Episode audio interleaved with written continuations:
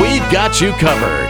The Mulberry Lane Show, brought to you by ElisaIlana.com. Now, here's Mulberry Lane.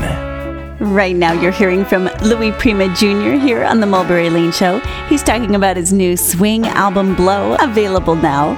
Louis is the son of the famed King of Swing, Louis Prima Sr. He's carrying on the family musical legacy, and right now, Louis is talking about his dad.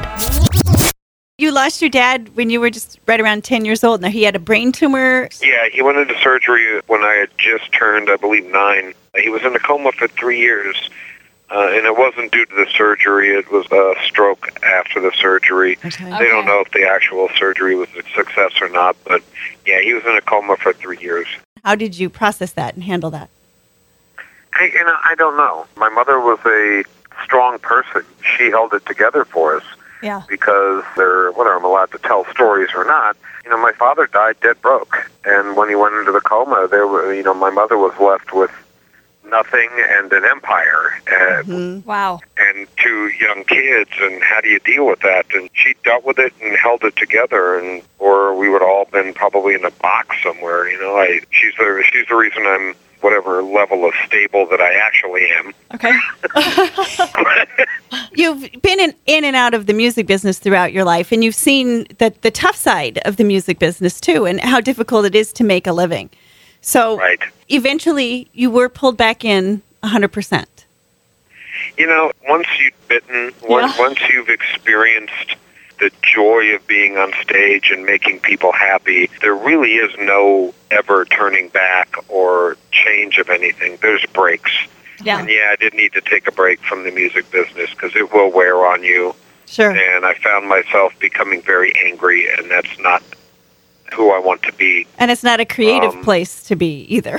No, exactly. When you're upset, yeah. You know, so I I shifted gears, you know, and I raised two beautiful boys, and you know they're healthy, wealthy, and wise, and in their own right. And when they start finding girls and realizing that you know daddy's not that cool, you know that's when it was okay for me to dedicate Yeah. and get back into music because you know music is 24 hours a day. A lot of people think we just pop on stage for an hour every night and all is good Yeah. but it is a, it, it is a lot of work and it's a lot of you know and, and work's a bad word for it if you enjoy it, it it's not work i'm getting off the phone with you and driving down the street and loading up the trailer and driving to new jersey from vegas Right.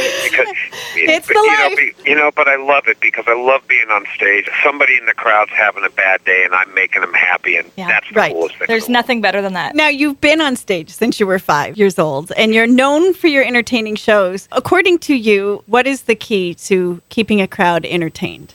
Having fun yourself Okay. the minute it becomes work, the people can tell it's work. Yeah. We're to the point now, and I love this. You know, the, with the band, we get on stage without a set list, without any kind of direction. We know what song we're going to start with, and then we just kind of let it go. Okay. And we play it like we're playing in our best friend's backyard, facing each other. As long as you're having fun, the crowd's going to dig it. And I'm telling you right now, we have. I'll put us in front of anybody because I've got the most number one, the most talented band. Number two, the most entertaining band. And when we get together on stage, you don't know what's going to happen. It's fun. It's funny. It's mayhem. Um, it's part. Don't take yourself too seriously right. and it's part you know we've done our job we've practiced we've rehearsed we've learned our craft so we can get up on stage and be easy with it as long as i never wanted to be superstar you know i, I don't want to be that guy that gets too big to be who i am Yes. i want to be able to get up on stage and screw up and laugh at myself with the audience you know Right. Uh-huh. It's a good place to be.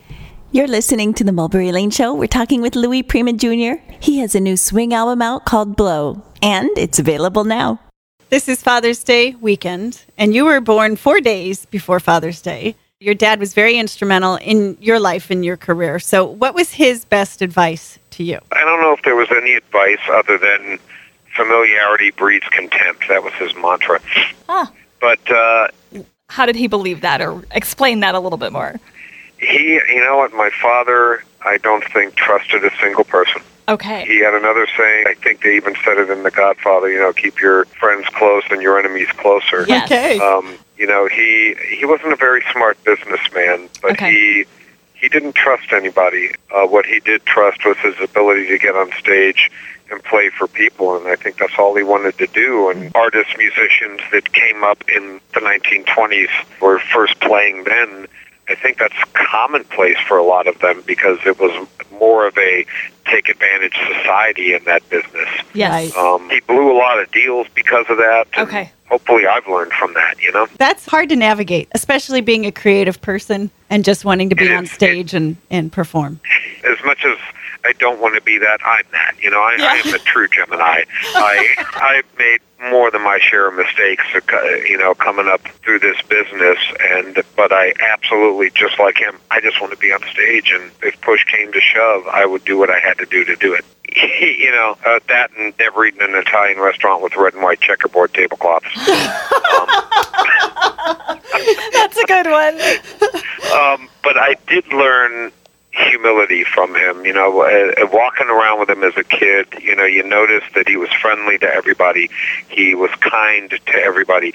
He was never too busy to shake a hand or say hello or share a story. How do you not be humble in this business? I, I know it's probably easy to not be, Right. but it's easier to be humble and friendly. Okay. What was his fathering style, would you say? It was an Italian household, you know. We Okay.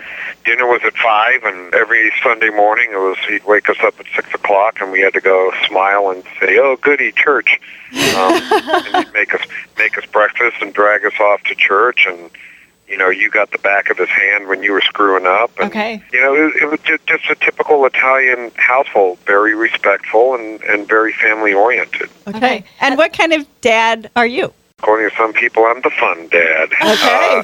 Uh, you know, I want my kids to have an identity and a soul. I've never pushed them in any direction because I think if you're pushed, you'll never truly be happy with what you're doing. I support everything they do. It's very important to me that they are kind, generous, polite, and respectful, and they are. My kids are the kids that will hold the door for 20 minutes if it's taken somebody that long to get to the door to get through it Gotcha. you know, not because I beat that into them. It's it's it's a little bit of an example, Uh-huh. and it's a little bit that they see that you get more respect and and get farther with that. But in the same aspect, I always wanted them to be kids. You know, Yeah. enjoy yourself, go outside, jump and play, and have fun. You know, you don't need to have such a structured life that uh, you ruin some of the best memories that you're ever going to have of your childhood Right. and develop yourself, man. They're, you know, I got the two greatest kids in the world. They're both older than their years, and they're they're both amazing individuals. Oh, that's neat. Awesome. Well, Louis, we want to thank you so much for visiting with us again. And the album came out the 10th of June. It's called Blow. And where can people pick it up? Give it a shot, man. It's everywhere. It's in stores, but it's also on all the terrestrials, iTunes, Amazon. You know, we debuted at number 41 top album on iTunes on the 10th. That's uh, it great. moved up quickly throughout the day. Yeah. just give it a listen. You can go to my website, louisprimajr.com, with directions on you know where to buy it if you want a hard CD and things. You can also listen to a snippet or two. Don't have any preconceptions of what you think this is going to be. You're not going to hear the word "daddy-o" anywhere, Okay. and, and just be pre, you know be prepared to to smile a lot because it's very energetic. It's it's a little bit over the top at times. It's it's definitely entertaining. We hope to share it with as many people as we can. And it's happy music. Absolutely. Okay, Louis, thanks again. Awesome. Thank you, and we'll see you soon. Louis Prima Jr. Cue those horns. Bouncing right back at you with the wrap up. Can't believe it already. I know, right? I said if you wanna go, let's go, let's go. I said if you wanna go, let's go, let's go. If you wanna go, let's go, let's go. Come on and dance with me. If you wanna fly, fly, let's fly. Said if you wanna fly, let's fly. Let's fly. If you wanna fly, let's fly, let's fly. Come on and dance with me. Well, tisket, tasket, drop your basket. When you dance, you look fantastic. The way you jump, the way you swing. Come on and dance with me.